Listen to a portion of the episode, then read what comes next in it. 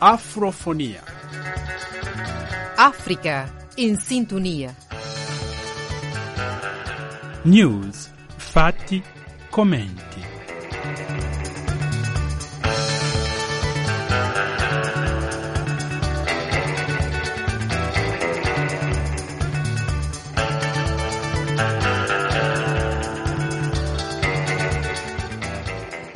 Gentili ascoltatori e ascoltatrici, a tutti e a tutte voi un cordiale saluto di pace e bene.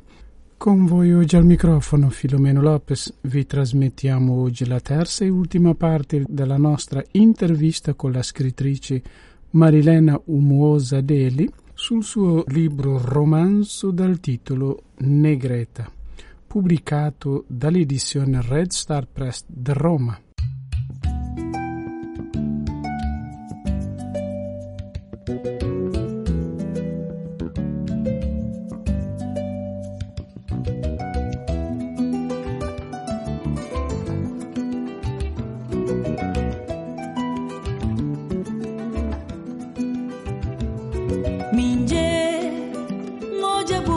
bati ngoja bujus vermelho ai moja ansia na bu. Minje babu respirar, misti nang babu descansar, misti babu viver.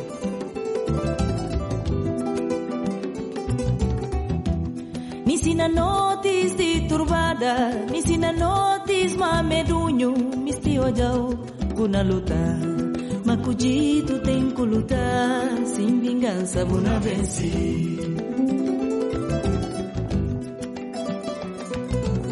Rispetto al libro, che mi ricordava molto Sonila Butansi, che proprio raccontando in questo modo le domandano ma perché allora scrive eh, i romanzi? Dice sì, mm. sembra strano, ma io scrivo e quindi io grido per forzare il mondo a venire al mondo. Quali sono questi due, tre grandi gridi più o meno che mm. eh, tu hai voluto lanciare alla società? Alla tua generazione, a quella a venire, ma al mondo in generale? Beh, sicuramente a partire dal titolo Negretta, io in realtà voglio dire, io non sono solo una negretta come pensate voi, non sono eh, solo un colore, oltre il colore c'è molto di più, c'è un cervello pulsante, c'è un cuore che batte, e ci sono, uh, c'è una, una cultura, eh, c'è un'esperienza eh, che è più grande e più forte di me perché nasce ancora eh, prima di me, dai miei genitori che sono in questo paese e che qui mi hanno dato la vita eh, e che sono degli esseri umani e che non dovete guardare solo come un nero o come un bianco, ma eh, come eh, delle risorse e dei punti di forza ehm, dietro al colore c'è un essere umano eh, il valore di un essere umano non dipende dal colore, ma dalla forza delle sue idee e dalla sua empatia nei confronti delle altre persone, che è il motore di una società, secondo me. Questo è il mio grido. ok, ok, ma um, se dovesse guardare, per esempio, da quando è successo il problema di George Floyd, Mm, il mm. fenomeno della, eh, protesta è partito dal, dagli USA ed è arrivato in quasi tutte le grandi, mm, diciamo così, città dell'Europa. Però eh, in Italia molto di meno. E come mm. giustifichi questo? Sarà solo un problema allora. degli italiani oppure anche perché la diaspora africana forse finora non è riuscita ad essere così incisiva in un dibattito culturale aperto con la società italiana? Mm.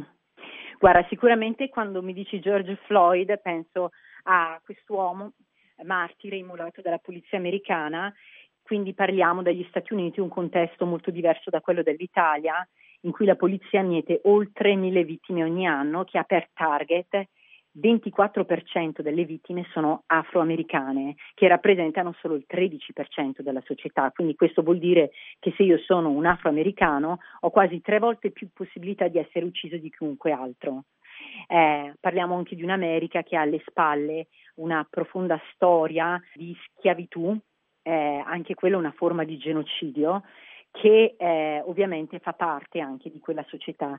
Il colonialismo nel resto d'Europa, in altri paesi d'Europa, è stato sicuramente più forte eh, rispetto all'Italia eh, e questo io lo dico non per giustificare l'Italia, ma un attimino per cercare di vedere quali sono i vari contesti. In Italia, secondo me, eh, allora, sicuramente con George Floyd è stato rispolverato il tema del razzismo che era stato messo da parte dopo poi la pandemia eh, che ha colpito eh, tutto il mondo. Per me, che vivo il razzismo ogni giorno e che cerco di combatterlo il mio modo con una penna, penna e carta, eh, diciamo un po' all'antica, ehm, è un, un tema che proprio in cui nuoto, in cui vivo eh, che costantemente mi mette in contatto con persone da tutte le parti d'Italia che nel loro piccolo oppure all'interno di gruppi più organizzati, organizzazioni, cercano veramente di contrastare il razzismo e manifestano, manifestano e scrivono anche eh, scrivono dei singoli episodi anche di razzismo che avvengono giornalmente nel paese per far rendere conto alle persone che è un problema più attuale e bollente che mai. Mm, io penso che eh, il movimento Black Lives Matter and, e poi anche tutte queste in- iniziative eh, riguardanti il razzismo, come recentemente abbiamo visto un meraviglioso festival Ottobre Italiano, dove ci siamo, Ottobre Africano, dove ci siamo eh, incontrati, eh, danno spazio e visibilità a questa tematica. E secondo me è una tematica che continua ad esserci e che non tramonterà mai eh, e che eh, dà speranza a questo paese ed è triste sì che eh, sia dovuto accadere a partire da un episodio così triste come, come appunto l'uccisione di mm, George Floyd dalle forze della polizia o come più recentemente no, con uh, Willy Duarte Montero che è stato ucciso brutalmente uh, a, settembre quest- a, settembre di quest'anno. Uh, ma secondo me la, te- la, tematica razzismo è in, in questo momento in auge, nel senso che se ne parla molto sicuramente molto più rispetto eh, al passato, almeno questo eh, penso io in base alla mia esperienza personale. Magari si fosse parlato così tanto di razzismo eh, quando ero una studentessa e nonostante gli episodi di razzismo ci fossero come in Italia, non se ne parlava comunque in maniera eh, così eh, vivace eh, come in questo momento storico. Ecco. Tutto il suo libro, secondo me, ha anche l'ultimo grido che è quello di ripensare la questione cittadinanza. Mm-hmm. Se, esatto. se, ho capito bene, ecco. Ecco, c'è gente che banalizza molto questo problema dell'identità, eh, però se si legge il tuo libro credo che è una cosa veramente, cioè dove dici quello che i padri dell'indipendenza dei paesi africani eh, mm. hanno fatto quando si trattava di lottare, hanno detto tutti in, in maniera corale. Noi non lottiamo contro la cultura europea, contro gli europei, contro i bianchi, no. Il nostro è una lotta contro il sistema che si chiama mm. schiavitù, che si chiama colonizzazione, che si chiama mm. apartheid mm. e così via, no?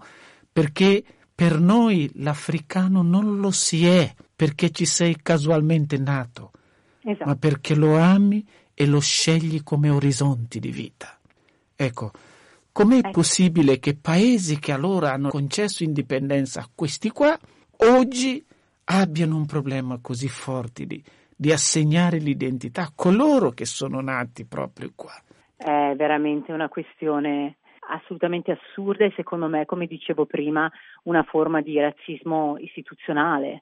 Eh, io vorrei leggerti, eh, riguardo proprio al mio punto di vista su questo, il capitolo dell'introduzione, Eroi pronti a morire per il nostro paese. Quando i miei concittadini mi dicono perché non te ne torni a casa tua, è evidente che non gli sia mai passato per la mente che mi trovi esattamente nell'unico paese che abbia mai conosciuto, l'Italia, il posto in cui sono nata e cresciuta, il posto da cui ho fatto ingresso in questo mondo e in cui intendo vivere ognuno dei miei giorni fino alla fine. Non c'è altro posto sulla terra in cui vorrei essere. L'Italia è casa mia. Quando testimonio le dure prove che i molti immigrati affrontano per raggiungere le nostre spiagge, sospesi tra la vita e la morte, credo fortemente che invece di ricevere una punizione dovrebbe essere garantita loro la cittadinanza. Non sono criminali, ma individui così attaccati al nostro paese da aver rischiato la vita per la benché minima possibilità di viverci. La loro devozione è radicata così a fondo che non può competere con la casualità di un luogo di nascita, perché sono quegli stessi stranieri ad aver scelto questa nazione a ogni costo, a costo della loro stessa esistenza. C'è forse un test sulla cittadinanza migliore di questo? Ecco, ecco sentir, sentirtelo leggere mi viene la pelle d'oca, insomma, perché eh. è uno dei passaggi che mi ha toccato veramente profondamente, mm. per ess- essendo uno che si interessa molto ai saggi, non alla mm. saggistica, insomma. Eh, però poi quando ho finito e di fatto a leggere anche la seconda volta il tuo testo, mi sono detto tutto il problema, il dramma è cercare di dire non banalizziamo il problema delle, eh, della cittadinanza.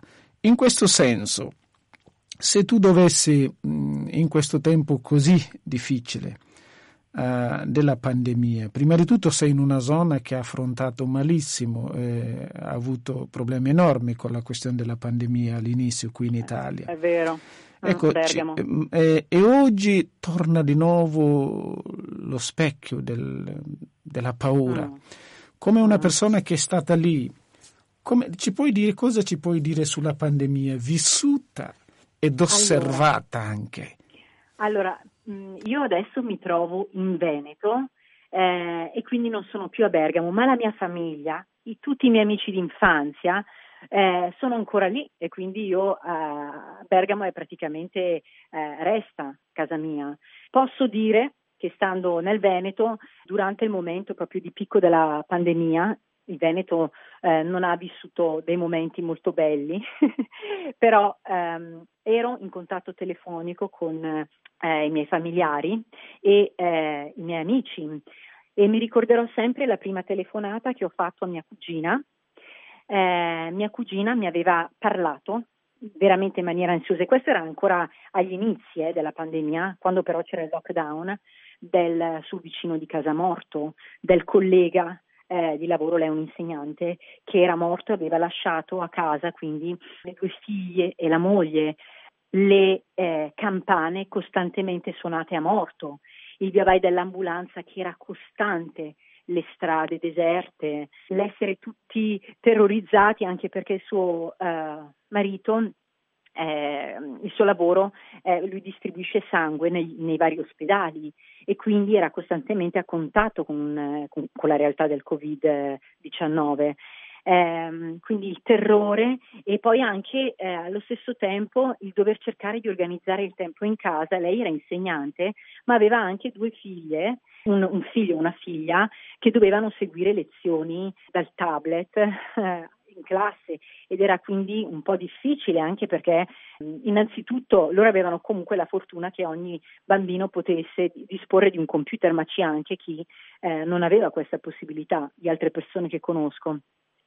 E, eh, ed era già comunque difficile eh, seguire le lezioni, dare lezioni a distanza eh, in questo clima terrorizzante, con quest'ansia costante, con questo tempo che eh, devi dedicare sia al lavoro ma allo stesso tempo anche alla casa, ai figli e, nello stesso, e, e in più convivere con, con, con, la pandemia in corso e cercare di sanificare tutto quanto e di uscire il meno possibile. Le usciva, facevano la spesa una volta ogni due o tre settimane, una persona bardatissima per cercare insomma, di, eh, di non mh, essere attaccati da questo virus. Do il suo esempio, ma ci sono anche esempi di altri miei amici, una mia amica il cui marito è insegnante e anche quel, l'insegnante ha avuto colleghi morti a Bergamo, quindi non parliamo di persone ottantenni, ma persone che hanno sui 30 e 40 anni eh, e che quindi lasciano a casa, quindi alle spalle famiglie con bambini e nel frattempo il terrore che possa succedere eh, anche a te, persone che vivono anche in case strettissime, eh, in piccole case con una stanza da letto o massimo due, ma ehm, due andava di lusso. Ci sono persone che conosco che comunque sono dovute veramente stare strette strette, non potevano mai uscire e, e quindi hanno vissuto in questo modo. Eh, e eh, non, non, io, come ho reagito sentendo questa cosa già all'inizio del lockdown, non sono uscita neanche quando avrei potuto farlo e ho bardato in casa sia me eh, che la mia bambina e quindi mio marito usciva una volta ogni due settimane a fare la spesa e una volta a settimana per prendere le cose basilari, tipo eh, pane, piuttosto cose fresche, uova. E ho preso subito seriamente quindi questa, questa situazione, anche se nel frattempo vedevo che non tutti lo facevano, c'era chi lo faceva, altri no. Eh, ecco come l'ho vissuto nel terrore, devo essere sincera, e proprio perché avevo queste notizie che mi giungevano da Bergamo e che erano veramente serie, cioè reali morti. Eh, e ci sono comunque vicini eh, della mia famiglia, vicini dei, de, della mia famiglia che sono morti anche nel solo paese di mia mamma e qui eravamo ancora nel lockdown, erano una trentina, cioè quindi eh, una situazione pesante che e, e tu, oggi come dicevi tu quando uh, c'è la minaccia di questo spettro che si avvicina ancora ho paura ma nello stesso tempo penso e spero di essere un po' più preparata ma non do nulla per scontato, però anche una cosa che voglio fare, cerco cercando di essere eh, preparata il più possibile, eh, di, di, continuare a vivere la mia vita, di continuare a fare quello eh, che faccio, sempre nei rispetti della legge, nel limite possibile, e forse vivrò questa seconda pandemia un po' con meno terrore perché so più o meno di che cosa si tratta e spero che ci sia, vedo un po' di luce alla fine del tunnel, insomma. Ecco, allora da una scrittrice che poi ha lanciato già questo grido a noi, ma direi una scrittrice anche molto che noto, con una capacità socraticamente sempre molto pungenti e, e anche ehm, audace, insomma, di una certa audacia, pensando al futuro e proprio eh, da questa anche situazione di pandemia. Eh, pensando al futuro in generale, a tutta quella tua della generazione, che messaggio vorresti lanciare a loro, soprattutto anche eh, coloro soprattutto che vorrebbero poter anche seguire questa tua impresa di cominciare a cambiare narrativa ah, sul Guarda, tema? Ehm, io penso che eh, quello che dico è eh, amatevi e partite dalla vostra, tra virgolette, diversità come punto appunto di, di, di, forza per guardare al futuro veramente con speranza perché è proprio eh, questa nostra, come dicevo prima, diversità che è un, un, valore aggiunto ed è una cosa preziosissima che eh, dobbiamo coltivare e che dobbiamo anche trasmettere alle altre persone, eh, al nostro paese perché finalmente guardi all'Italia di oggi per come è una, una popolazione comunque dove esiste il melting pot, che è una realtà e che deve guardare a questo come a un, um, a un dono straordinario. E, e, volevo dire anche questo, che eh, per me ci è voluto molto tempo appunto prima di abbracciare le mie radici, prima di non avere avuto vergogna di parlare di razzismo e di aver avuto il coraggio di parlare della mia esperienza familiare. Eh, secondo me bisogna anche, una cosa che voglio dire è eh, usare queste, queste, queste radici che ci portano al di fuori anche dell'Italia per costruire anche veramente questo futuro. Per esempio, eh, io eh, da adulta ho iniziato a avvicinarmi alle radici di mia mamma, alle radici africane ed è per questo che viaggio per lavoro con eh, musicisti di strada mh, mm, un po' da tutto il mondo, soprattutto dall'Africa. Siamo partiti nel 2009 registrando un album con un trio ruandese che si chiama The Good Ones. Eh, sono una band che incorpora le tre tribù che un tempo lottavano fra di loro, gli Hutu, i Tutsi e Qua, e parlano soprattutto di amore. Lavoro con questi musicisti dai paesi meno rappresentati del mondo proprio per dare voce a delle parti e delle zone del mondo che musicalmente non ne hanno, anche perché il razzismo è presente anche nel mondo della musica. Noi alla radio ascoltiamo principalmente musica occidentale, o più del 90%. Quando mai andiamo a sentire, quando mai abbiamo la possibilità di ascoltare un pezzo in, in Kinyarwanda, la lingua del paese di mia madre, o per esempio in Gita, che è uno dei, dei dialetti del, della Tanzania che eh, con il colonialismo sono stati cancellati. Parlo della Tanzania perché lì abbiamo fatto anche eh, abbiamo lavorato, ho lavoro da quasi 12 anni con mio marito ad album eh, di artisti di strada ai paesi meno rappresentati e per noi sono anche un modo per dare voce a delle problematiche. In Tanzania, per esempio, abbiamo lavorato con la comunità albina eh, dell'isola di Ukerewe, che storicamente è un'isola in cui venivano relegate le persone affette da albinismo. Per noi è stato anche un modo eh, non solo per permettere a un dialetto ormai non più utilizzato di riemergere, ma anche di parlare delle problematiche di queste persone che vengono uccise perché si ritiene che le loro membra possano guarire dall'AIDS. Sono dei lavori che ci hanno dato fortuna, diciamo, a livello eh, di riconoscimenti internazionali perché eh, nel 2012, per esempio, un album che abbiamo registrato con Tina Riwen, che è una band Tuareg dal Mali, mh, mm, è valsa mio marito perché mio marito è il produttore, io sono la fotografa e la regista del progetto eh, ha vinto un Grammy. E nel 2016 insieme, quella volta ero produttore esecutivo in quel progetto, siamo andati ancora ai Grammys perché c'è stata una nomination per l'album Zumba Prison Project che abbiamo registrato all'interno di una prigione di massima sicurezza in Malawi, è una prigione concepita per 340 persone ma che ospita oltre 2000 persone dove la povertà, la fame, gli abusi sono all'ordine del giorno e dove le persone vengono, eh, finiscono in prigione per motivi come eh, per aver denunciato il proprio stupro oppure per, per stregoneria. E quindi eh, io ho cercato di avvicinarmi alle mie radici, ho fatto la pace con le radici africane che mia mamma mi ha trasmesso e le ho aggiunte al mio bagaglio italiano, culturale italiano, e ne ho fatto un lavoro. Anche in Italia abbiamo fatto comunque dei bei lavori, però il nostro, diciamo, noi ci concentriamo soprattutto su chi non ha voce, quelli sono i lavori che ti danno più soddisfazione.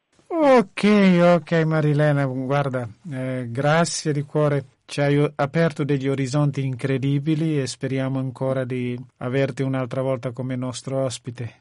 In effetti, nelle nostre prossime puntate parleremo precisamente con l'autrice sul suo nuovo romanzo dal titolo Pissa Mussolini. A lì, alla prossima domenica sempre con Afrofonia. Laudetur Jesus Christus.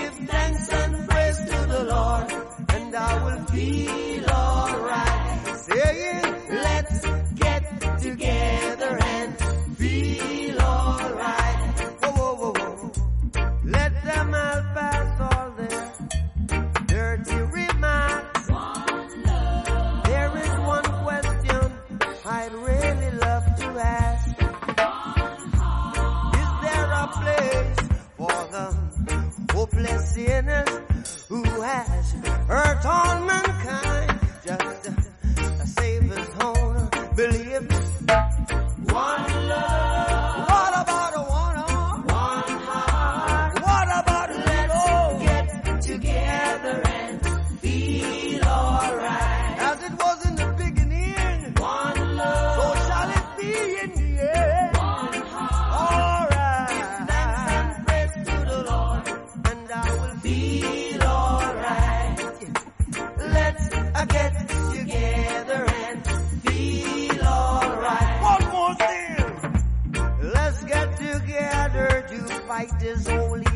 a Gideon.